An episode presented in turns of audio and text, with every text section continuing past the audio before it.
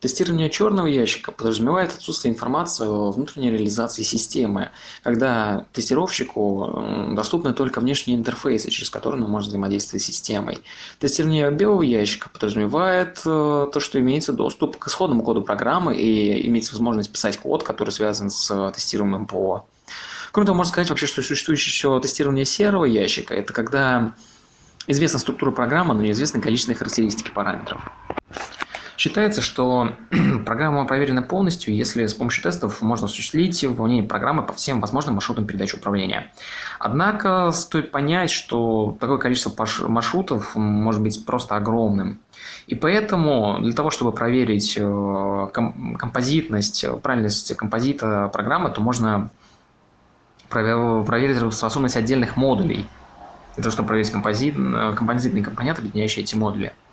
И вот как раз с помощью выполнения автономного теста, э, с помощью открытого ящика, по белому ящику, э, есть единственный способ проверки всех путей выполнения кода, так как их количество в одном автономном модуле считается ограниченным.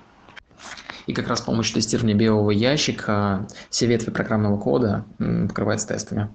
С помощью тестирования метода чер... методом черного ящика проводится как раз функциональное тестирование, так как тестировщик пользуется паттернами поведения пользователей с помощью функциональной спецификации и требований, э, по которым он составляет тест-кейсы, а после их проходит.